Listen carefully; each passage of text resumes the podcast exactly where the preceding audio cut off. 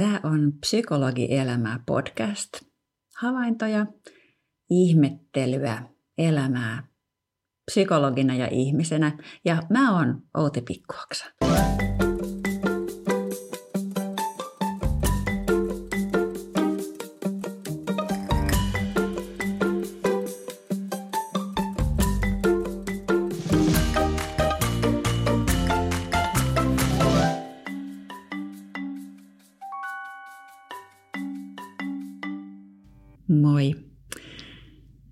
Sulle tänään kuuluu? On ollut aika erikoinen viikko. Ainakin täällä etelässä on ollut tosi tosi koleeta, tai kai koko Suomessa. Ihan kuoltas edelleen maaliskuussa, vaikka on jo yli toukokuun puoliväli. Että vähän niin kuin tämä korona aika ja tämä poikkeustila olisi jäänyt näiden ilmojen puolestakin päälle. Tänään taitaa olla ihan tasan kaksi kuukautta siitä, kun me ollaan menty tätä, tätä poikkeustilan aikaa. Hei, nyt mä pahoittelen heti alkuun, että tämä saattaa vähän natista ja nitistä täällä tämä mun pöytä. Mä oon tässä mun olohuonestudiossa tällä kertaa ja mun karvainen assistentti käpertyy juuri tuohon tietokoneen taakse ja saattaa siinä vähän häärätä. Mutta ei anneta sen häiritä, antaa sen olla pikemminkin semmoinen vähän ehkä keveenäkin aloituksena oikeastaan aika, aika vakavaa teemaa, nimittäin narsismiin parisuhteessa.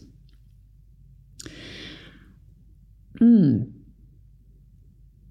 Jos tota, parisuhteessa on ollut ongelmia, niin ne on kyllä varmaan nyt tässä korona-aikaan kyllä tietyllä tavalla tullut silmille. Että jos ollaan oltu tiiviisti yhdessä, niin sitten ne, ne haasteet kyllä on varmaan alkaneet hiertää toisaalta sitten voi olla niinkin päin, että jos, jos toista ei voi nähdä, niin sitten se kaipuu kasvaa ja se voi tehdä jopa suhteelle hyvää. Mutta mm, oli miten oli, niin, niin kaikki suhteet ei ole hyviä suhteita. Ja erityisen toksisia on narsistiset parisuhteet. Ja paljonhan niistä on kirjoiteltukin. On erilaista tukiryhmää, narsistin uhrit ja niin edespäin. Mutta mm, mä luulen, että silti, jos sä olet nyt huomannut tai huomaat olevasi sellaisessa tilanteessa, niin, niin ei sitä tietoa varmaan koskaan tule liikaa, ainakaan siitä, että miten siitä voi selvitä. Ja kukapa paremmin voisi ehkä tässä kohtaa auttaa kuin joku, joka on kokenut samaa. Hmm. Eli, eli mä oon itse ollut hölmö. Mä oon ollut vietävissä, höynäytettävissä, haksahtanut narsistiseen ihmissuhteeseen, mutta myös toipunut siitä. Öm, ja sen takia mä ajattelen, että mä aloitan tämän vähän kertomalla omaa tarinaa. Ja sitten pohtimalla, että mitä siinä oikein tapahtui. Ja sitten kertomalla, että mistä mä itse löysin apua irrottautumiseen ja toipumiseen. Tietysti nämä, nämä tarinat ja keinot on aina tosi yksilöllisiä. Ja mitä enemmän enemmän sä hankit tietoa aiheesta ja erityisesti niistä selviytymiskeinoista, niin sitä varmemmin sä löydät juuri sen polun, joka sinut johtaa tästä voittajana et elämässä eteenpäin. Mutta mut mitä se narsismi niin ylipäätään on? Hirveän paljon viljelty sana kaikkihan me ollaan niin tietyssä mielessä narsistisia. Sanotaan, että pieni lapsi on, on niin kuin luontaisestikin narsistinen. Kaikki pyörii oman navan ympärillä ja pitääkin pyöriä. Eihän pieni lapsi tulisi muuten toimeen. E, eikä sellainen pieni lapsi edes ymmärrä, että jollain toisella ihmisellä on samanlaisia tarpeita kuin hänellä. Että kyllä se äiti on tai isä on olemassa häntä varten. Ehtymättömänä hoivan lähteenä, tarpeiden täyttäjänä. Ja, ja normaalisti me kasvetaan tästä vaiheesta eteenpäin. Aletaan ymmärtää, että muillakin on tarpeita ja niitä omia tarpeita ei välttämättä tarvitse heti tyydyttää ja, ja niistä voi jopa välillä luopua ja sitten niitä omia tarpeita voi muuntaa vähän toiseen muotoon, sublimoida. Mutta tota, kaikilla tämä kehitys ei etene ihan samalla tavalla. Ja jokaisessa meissä on aikuisenakin narsistisia piirteitä ja se on myös ihan tervettä. Saa olla myös rakastunut itseensä. Että et niin kuin se narkissos, se ä, antiikin kreikkalainen taru, josta tämä narsismi on saanut nimensä. Narkissos rakastui omaan peilikuvaansa ja lopulta sitten kuihtui pois. Itserakkaus, sellainen hyvä itsensä rakastaminen on tärkeää, mutta, mutta narsismi onkin oikeastaan vähän niin kuin sellainen jatkumo. Omista oikeuksista täytyy pitää kiinni, mutta täytyy myös osata tehdä kompromisseja. Narsistinen suhde on valtasuhde. Ja siinä vaakakupit ei todellakaan mene tasan.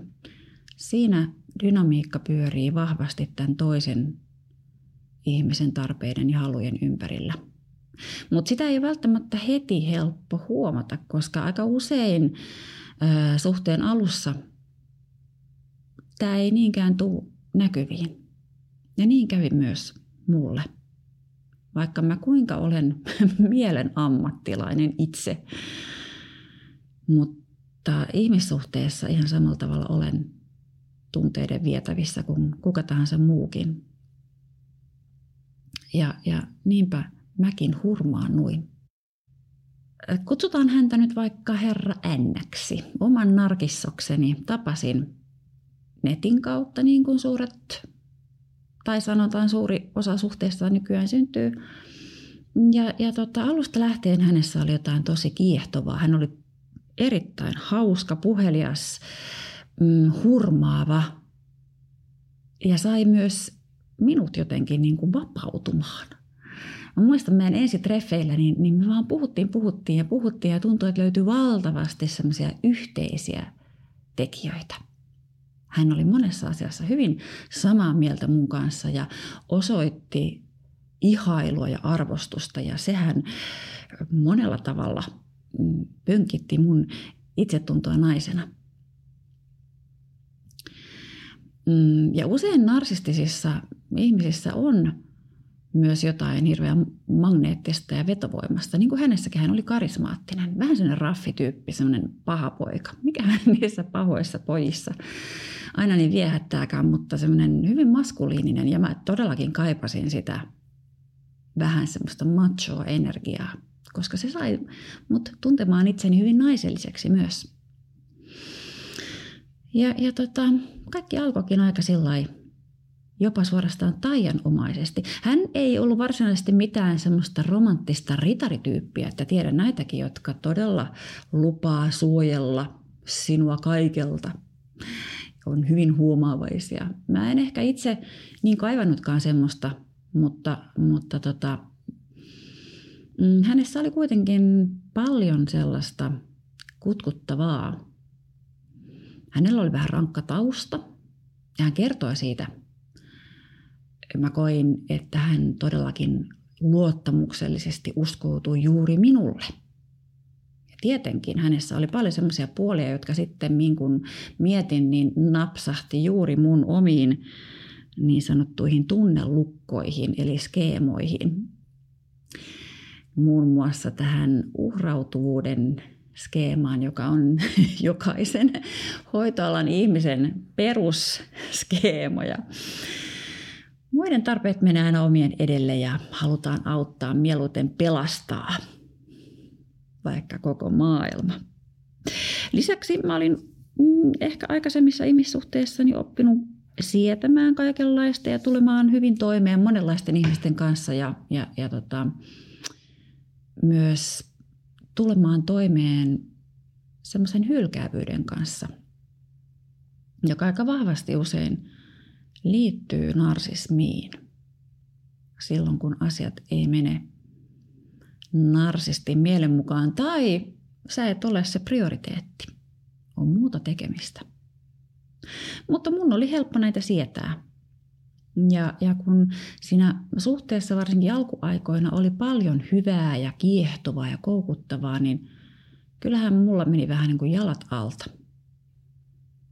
Se on huvittavaa, koska samaan aikaan mä satuin mun psykoterapiakoulutuksessa käymään sellaista vaihetta, jossa me käsiteltiin juuri skeematerapiaa ja näitä, näitä mm, suomeksi sanottuna tunnelukkoja. Ja mä muistan, kun mun, mun työnohjaaja sanoi, että jos, jos suhde perustuu vahvalle kemialle, niin se hyvin todennäköisesti on skeemavetoinen suhde, eli se napsahtaa johonkin sun tunnelukkoon. Ja silloin on suuri riski sille, että se ei olekaan mikään kahden ihmisen välinen kypsä parisuhde, vaan jotenkin tyydyttämättömien tarpeiden täyttäjä tai toisinto jostakin, mitä sä olet tottunut kerrasta toiseen toistamaan omassa elämässäsi. Ja toden totta, meidän välillä oli mieletön kemia, loistavaa seksiä. Ja seksi ja siihen liittyvät tunteet myös koukuttaa. Se on niin huumaavaa. Ja mä olisin tietyllä tavalla voinut kyllä tätä herra Ännää käyttää malliesimerkkinä monissa mun koulutuksen keisseissä, joissa käsiteltiin ongelmallisia mm, skeemoja, jotka ihmisissä aktivoituu mutta vaikka mä tiedostin tämän ja mä aika pian mä loppujen lopuksi tiedostin, että okei, tämä on ihminen, joka on aika rikki, tuskin pystyy kiintymään normaalilla tavalla. Niin jokin hänessä koukutti. Ja toisaalta mä pidin semmoisesta tunteikkaasta suhteesta, intohimoisesta suhteesta, koska sitten hän niitä tunteita alkoi tulla pikkuhiljaa riitoja, tunneoikkuja, myrskyä, käsittämättömiä tunteen purkauksia, jotka mun mielestä oli todella outoja. Mutta sitten vaikka mä niissä tilanteissa loukkaannuin ja itse asiassa tein sitä eroa jo moneen kertaan, mä totesin, että, että tämä ihminen kohtelee mua huonosti, miksi mä siedän tätä? On tämä ihan kummallista jokin aina veti mua vaan takaisin. Tuli mykkäkoko, mykkäkoulua. Eh, jaha, se oli mun karvainen assistentti taas. Tuli mykkäkoulua, tuli riitoja. Mm, päätin jo lopettaa moneen kertaan koko suhteen ja aina hän jotenkin ryömi takaisin. Vähän niin kuin hattu kourassa – ja osasi taitavasti vetää just oikeista naruista. En tiedä tekikö tietoisesti vai tiedostamatta, mutta puhui niin kauniisti tai toimi juuri sillä tavalla, joka sai mut syttymään ja taas, taas sitä mentiin. Hmm. Niin. Kun suhde eteni, niin aika pian alkoi tulla erilaisia sääntöjä, kontrollointia – Narsistinen ihminen on usein myös aika mustavalkoinen. Asioiden täytyy mennä juuri hänen tavallaan. Ja jos te, ne ei mene, niin ne menee väärin. Tai ne ideat on tyhmiä. Ja hän ryhtyy ehkä murjottamaan tai hän suuttuu, kiukuttelee, No, mun kohdalla onneksi ei ollut fyysistä väkivaltaa, mutta jos tämmöinen ihminen on älykäs, niin, niin se henkinen väkivalta voi olla aika pirullista. Ja jostain syystä mm, nämä houkuttelee usein sellaiseen dynamiikkaan, jossa sitten tämä toinen, tämä ei-narsistinen osapuoli ensin sietää, vähän ihmettelee, mutta sietää ja miettii, että oliko tämä nyt vaan jotain, jotain ohimenevää, että onko tämä nyt vaan niin stressaantunut. Mutta sitten kun tämä jatkuu ja toistuu kerta toisensa jälkeen, niin siitä alkaa tulla normaalia. Ja minäkin kilttinä ihmisenä ja, ja niin kuin hyvin tämmöisenä niin kuin, mm, itsensä pohtimiseen ja ruotimiseen taipuvaisena ihmisenä mietin, että hetkinen, mitä tässä nyt oikein tapahtuu? Teinkö mä jotain väärin? Mä olin hyvin altis aina miettimään, että, että olinko mä nyt jotenkin toiminut tässä huonosti. Ja, ja sitähän tämä toinen osapuoli tietysti usein myös korosti, että sä oot ihan dorka, ihan urpo. No niin hei, väärin. Ihan typerää. Että et on tosi ärsyttävää, että miten sä tollain toimit, että sä vaan niinku ärsytät mua. Ja niinpä ne riidat ja tunteenpurkauksetkin oli useimmiten aina mun syy jostain syystä. No, sitten jos mä yritin ottaa näitä tunneasioita tai, tai suhdeasioita esiin, niin, niin hän oli hyvin haluton keskustelemaan niistä tai sanotaan, että ei niistä keskusteltu ollenkaan. Puheenaihe vaihtui nopeasti tai sitten tuli se toteamus, että kuule, mä en nyt jaksa mitään ylimääräistä. Ja mä muistan, että jopa ihan näissä viimeisissä viesteissä niin ennen suhteen päätöstä mä edelleen totesin, että, että anteeksi, ei, ei mun ole niin mitenkään tarkoitus sua stressata, mutta kun mä haluaisin vaan tietää, että missä mennään, että mä saan suhtautua. Kauheata matelua, voisin sanoa näin jälkeenpäin. Ja niin sanovat monet mun ystävätkin, joille, joille mä jaoin mm, aika ajoin tämän suhteen herättämiä tuntemuksia, että miten sä siedät tota hyypiötä, jätä se jo, sä ansaitset parempaa. Tai että voi hemmetti mikä kakara. Mutta arvatkaa kuuntelinko mä niitä. No kyllä mä varmaan kuuntelin, mutta silti se kemia vetää. Ja mä koin, että mun on jotenkin pakko. Mä koin myös, että meidän välillä oli joku semmoinen maaginen side, joka sitoi meitä yhteen. Ikään kuin mä olisin nähnyt tämän ihmisen läpi. Vähän niin kuin sinne sieluun saakka. Ja varmaan tietyllä tavalla mä näinkin sen haavoitetun pienen pojan, joka siellä, siellä kärsi. Narsismin taustalla on usein itse asiassa pelkoa, kärsimystä siitä, että, että maailma käyttää hyväksi suuria pettymyksiä ja, ja valtavasti, valtavasti tyydyttämättömiä tarpeita. Tämmöinen ihminen on vähän kuin musta aukko, joka imee. Siinä ei kaiken, se on täysin tyydyttämätön.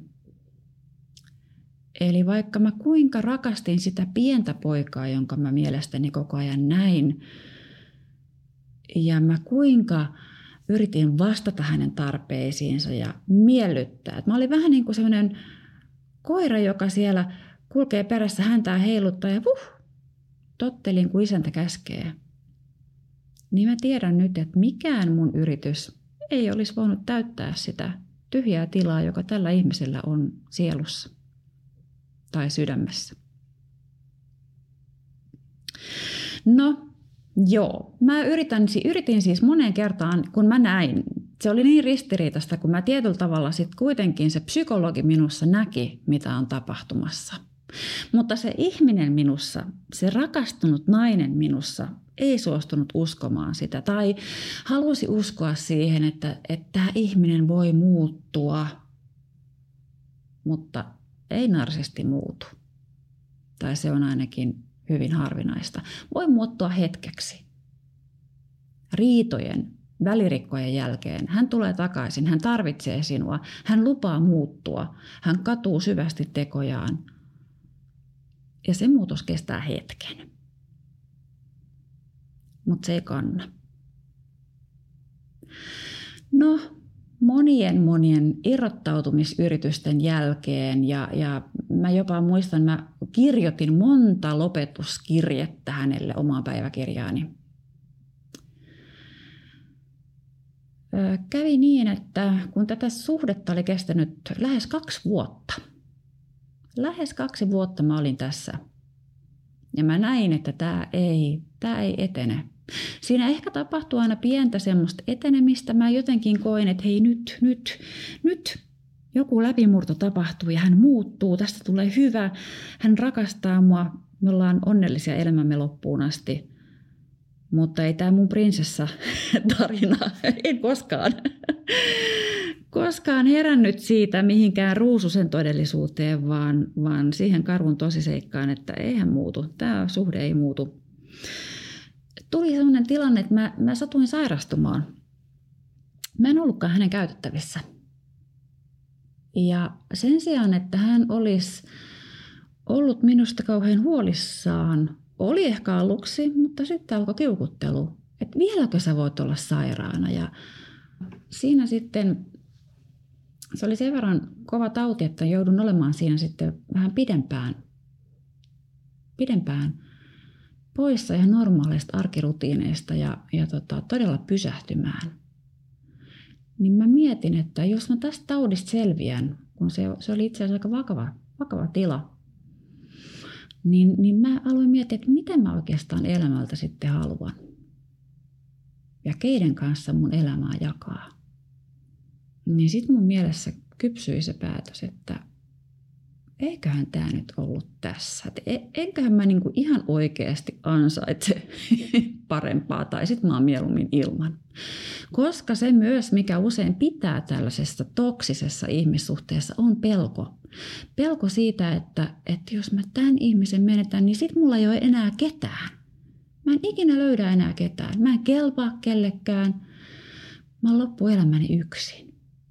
Siinä sitten kuitenkin kuitenkin kipuilin asian kanssa ja, ja kun aloin toipua, niin, niin tota, juttelin siinä, sain paljon tukea mun oikeilta, todellisilta ystäviltä sen, sen sairastamisen aikana ja, ja he piti musta huolta. Ja sitten musta vaan vahvistui se päätös, että mun on pakko irrottautua tästä suhteesta, koska muuten mä en pääse eteenpäin. Ja ehkä, ehkä silläkin, että mä sairastun siinä oli vähän tekemistä kovan stressin kanssa, koska tällainen huono ihmissuhde aiheuttaa jatkuvaa stressiä, jatkuvaa epävarmuutta siitä, että millä tuulella se toinen on, jatkuvaa pettymystä siitä, että kun oli ajatellut, että nyt vietetään kiva yhteinen ilta, niin sitten se toinen mököttää ja on sarkastinen ja piruilee sulle. Niin, niin tota, kun mä tiesin, että hän on ihminen, jonka kanssa ei oikein voi keskustella – hän ei pysty tunteesta puhumaan, niin mä kirjoitin. Ja mä totesin, että, että nyt valitettavasti sä, vaikka sä oot ollut mulle tosi tosi tärkeä ja rakas, niin, niin mä huomaan, että tämä suhde ei voi antaa mulle sitä, mitä mä toivon. Niin, niin nyt on aika päästää irti ja jatkaa eteenpäin. Ja, ja tota, kirjoittaminen oli siinä kohtaa ihan hyvä ei se välttämättä ole huono suhteen lopetus. Silloin, jos toinen osapuoli on neutraalimpi kirjoittaessaan tai, tai pystyy tunteita käsittelemään ja kohtaamaan paremmin niin. Tai jos sä ylipäätään tulet paremmin kuulluksi ja huomatuksi niin, koska ainakin hän, tämä herra N oli, oli niitä miehiä, jotka useimmiten on omalla puhelimellaan silloin kun sä alat kertoa jotain sun päivästä, niin, niin sitten se huomio siirtyykin tuleviin viesteihin tai somefiidiin. Itsestään hän, hän kyllä puhui paljon ja mielellään. Hmm, mun, mun kirjan jälkeen herra hän totesi, että hmm, joo, kuule, mä en nyt kaipaa mitään tällaista ainakaan tähän, että mulla on niin rankkaa tässä näin. Paljon kaikkea asioita. Mutta sitten, kun mä en antanut periksi, niin hän totesi, että olet oikeassa. Mullakin on nyt niin paljon kaikkea, että paras siirtää tämä nyt sivuun. Hmm. Aivan. Kun mä en enää tyydyttänytkään hänen tarpeitaan, niin mä olin jotain, mitä voi siirtää sivuun. Ja se oli sitten siinä suunnilleen. No, mitä sitten tapahtui? Miten mä selvisin? Vaikka mä olin tavallaan harjoitellut tätä eroa pitkään, siis olin tehnyt niitä eroyrityksiä ja, ja oli ollut taukojakin, niin sitten kun tämä lopullinen ero tuli ja siitä, se oltiin niin kuin ikään kuin yhdessä puhuttu, niin sehän oli ihan hirveätä. Mä muistan, se päivä oli aivan, aivan kammottava. Mä ulisin, mä huuto itkin täällä kotona. Tuntui, kun mun sielusta olisi revitty pala. Onneksi mulla oli ja on edelleen todella hyviä ystäviä. Sellaisia ystäviä, joihin mä voin luottaa kaikissa tilanteissa. Ja oli ystäviä, joille mä olin puhunut tästä suhteesta, joiden kanssa mä olin purkanut ja jakanut. Se on äärettömän tärkeää. Hyvät luottoystävät on äärettömän tärkeitä. Uskalla puhua omista asioista ja tilanteesta,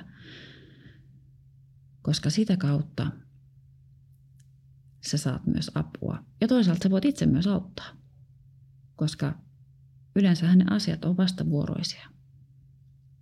Mä puhuin kolme tuntia mun hyvän ystävän kanssa. Sitten mä taas huuto itkin. Sitten mä puhuin mun toisen ystävän kanssa, joka lohdutti mua. Mutta kyllähän se oli rankkaa ja otti koville mulla ei ollut ruokahalua. Mä en voinut kuunnella mitään musiikkia, enkä varsinkaan mitään sellaista, mikä yhtään muistutti siitä suhteesta. Mun elämä tuntui täysin kietoutuneen tämän ihmisen ympärille, tai hän oli jollain tavalla kietoutunut mun elämääni. Hän oli yllättävän monella tavalla ulottanut ne lonkeronsa mun elämääni. Esineitä, asioita, muistoja, valokuvia, kaikenlaista. Niiden kohtaaminen oli tuskallista. Mä deletoin paljon, mä poistin paljon. Ehkä vähän, vähän tietyllä tavalla niinkin rankalla kädellä, että no olisi sieltä muutaman kivan kuvan voinut säilyttää joltain yhteiseltä reissulta. Mutta sitten me käytin myös ammattiapua. Mä puhuin psykoterapeutin kanssa. Mä ystävän suosituksesta kokeilin jopa henkiparannusta ja siis luojan kiitos, mulle sattui todella, todella hyvä, hyvä tyyppi. Tämmöiset henkiset keinot myös resonoi mun kohdalla. Ja sitten hän vähän puhdisteli niitä siteitä ja lonkeroita, joita oli kuulemma paljon meidän välillä. Oli miten oli. Kyllä mä aloin toipua. Mä myös kirjoitin paljon. Mä kirjoitin, kirjoitin, kirjoitin, ostin uuden päiväkirjan toisensa per, perään ja kirjoitin tätä ulos itsestäni. Ja, ja ystävän suosituksesta mä löysin myös Clarissa Pinkola Estesin kirjan Women Who Run with Wolves. Miehet, anteeksi, naiset, jotka kulkevat susien kanssa. Aika paksu teos, mutta, mutta mulle hyvin, hyvin merkitykselliseksi osoittautunut, joka auttoi mua ymmärtämään naiseutta itsessäni, joka oli hetkellisesti kyllä täysin romahtanut. Mun naisellinen itsetunto oli ihan lytyssä. Musta tuntuu, että mä oon, mä oon ruma ja vanha ja epähaluttava ja, ja kulahtanut ja ällöttävä. No, Mä kävin myös kosmetologilla, mä otin kasvohoidon, mä otin ripsipidennykset, mä hoidin itseäni, mä, mä aloin ruokkia ravita sitä naisellista puolta itsessäni.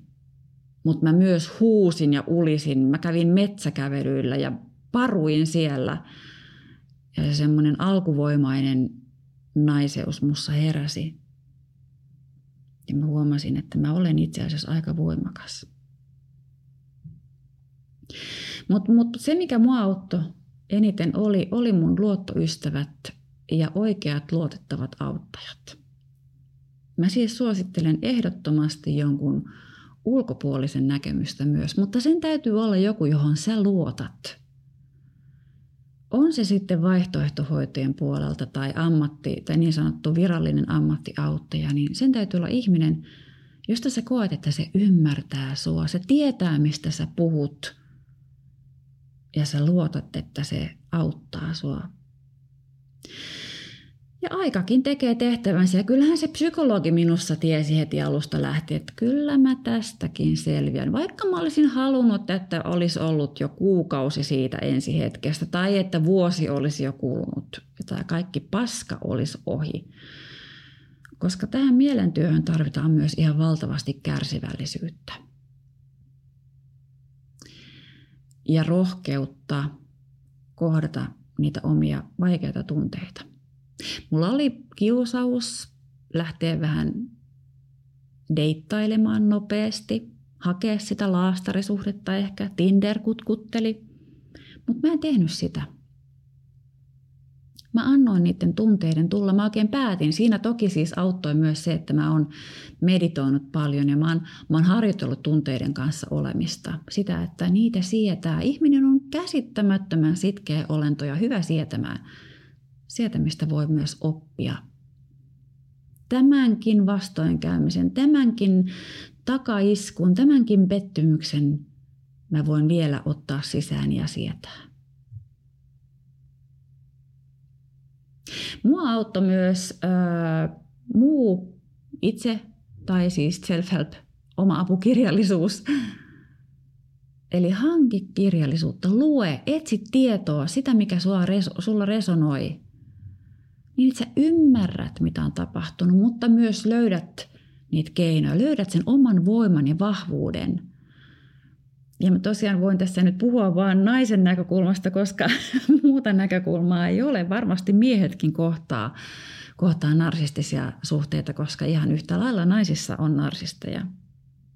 Silloin pitää sitä kadonnutta maskuliinisuutta lähteä etsimään, mutta, mutta mä lähdin etsimään sitä sitä poljettua naiseutta ja nostamaan ja vaalimaan sitä.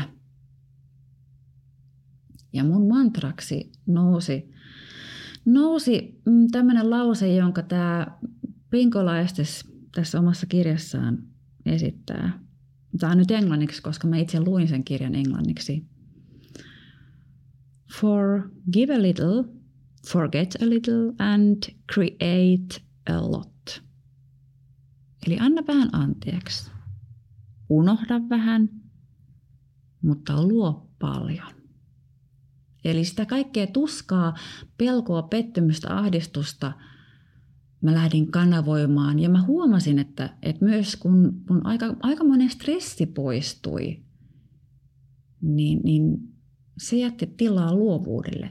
Eikä siis se luovan toiminnan ei tarvitse olla mitään taiteen tekemistä – Siis se voi olla arkisia asioita, leipomista, ruoanlaittoa, puutarhanhoitoa, viherkasvien hoitamista, lemmikkieläimen kanssa leikkimistä, hassuttelua, meikkaamista, kauneuden hakemista, sisustusta, taiden näyttelyissä käymistä tai taidekirjojen selailua, ehkä nyt kun ollaan korona-ajassa, luonnossa kulkemista ja sen kauneuden huomaamista –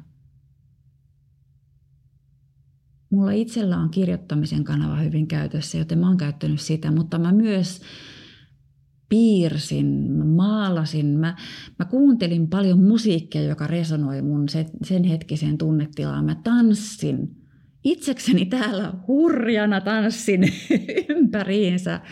Ja tietysti mulla itsellä on myös jooga. Se matto, jolle mä aina palaan. Käytä keinoja monipuolisesti ja puhu. Niin vähitellen sieltä sitten, sitten kuoriutui ihan u- uusi minä.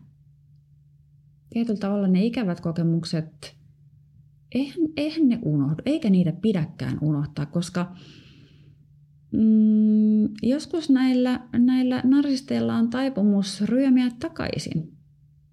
Hän ei onneksi ole ollut mitään sellaista saalistajatyyppiä, joka ei jätä rauhaan. Näitäkin on ja sehän on ihan, se on tosi rankkaa. Jos tämä tyyppi ottaa elämän tehtäväkseen tehdä sun elämästä helvettiä. Näitäkin on. Sitten täytyy turvautua järeempiin keinoihin. Hakea lähestymiskieltoa. Laittaa selkeästi raja mä myös kyllä varmuuden vuoksi kirjoitin sellaisen listan, jos, johon mä laitoin kaikki ne asiat, jotka teki mut vihaiseksi, joita mä en pystynyt sen suhteen aikana sanomaan. Mä kirjoitin kaikki asiat, mitkä sai mut vihaiseksi, mitkä sai mut surulliseksi, mitkä sai mut pettymään, mitkä loukkas mua sydänjuuria myöten. Mä kirjoitin ne ylös. Siltä varalta, että jos hän tulisi takaisin ja kun meidän välillä oli se mieletön imu, jos mä vaikka sattuisin haksahtamaan siihen uudelleen, niin sitten mä voisin kaivaa tämän listan ja katsoa ne asiat läpi ja muistaa, että hei, tämä on se puoli, jonka kanssa mä joudun tekemisiin.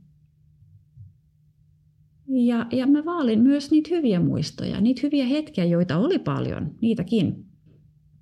Ja en mä niitä halua unohtaa. En mä halua niitä vaihtaa pois.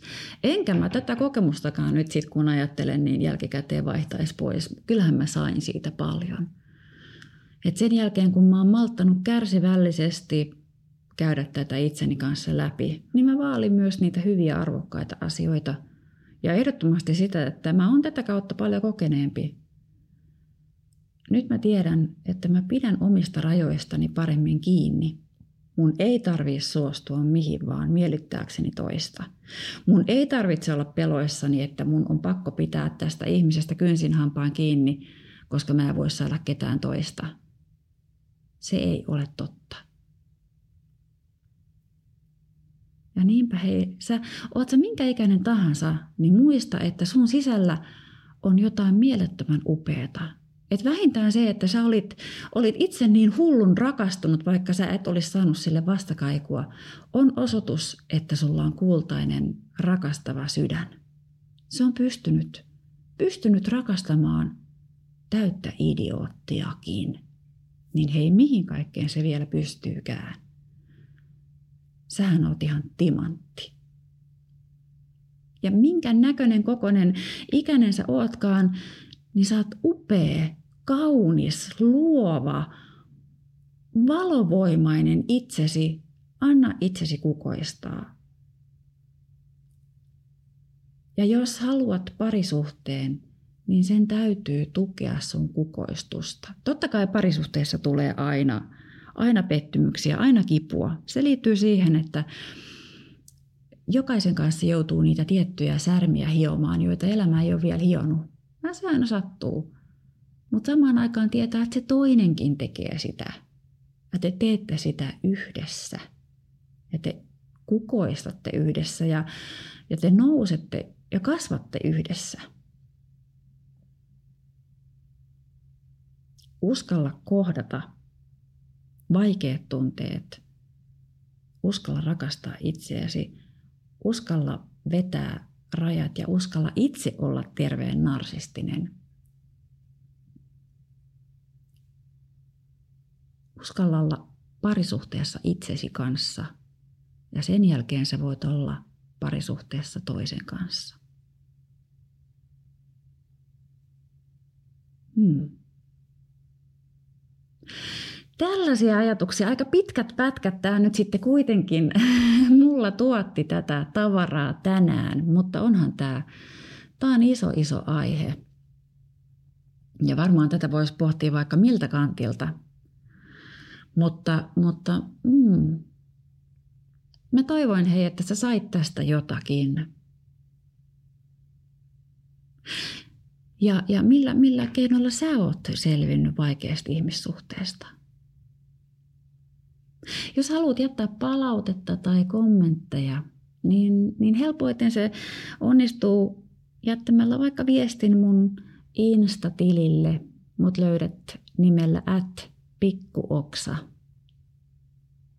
Toki mulla on myös nettisivut www.pikkuoksa.com. Löydyn sieltäkin. Hmm, mut hei, pidä huolta itsestäsi. Arvosta itseäsi. Mukavaa loppupäivää tai huomista, jos kuuntelet tätä illalla tai alkavaa viikkoa, mitä ikinä. Nyt on sunnuntai, kun mä tätä teen. Ja kuullaan taas. Moi.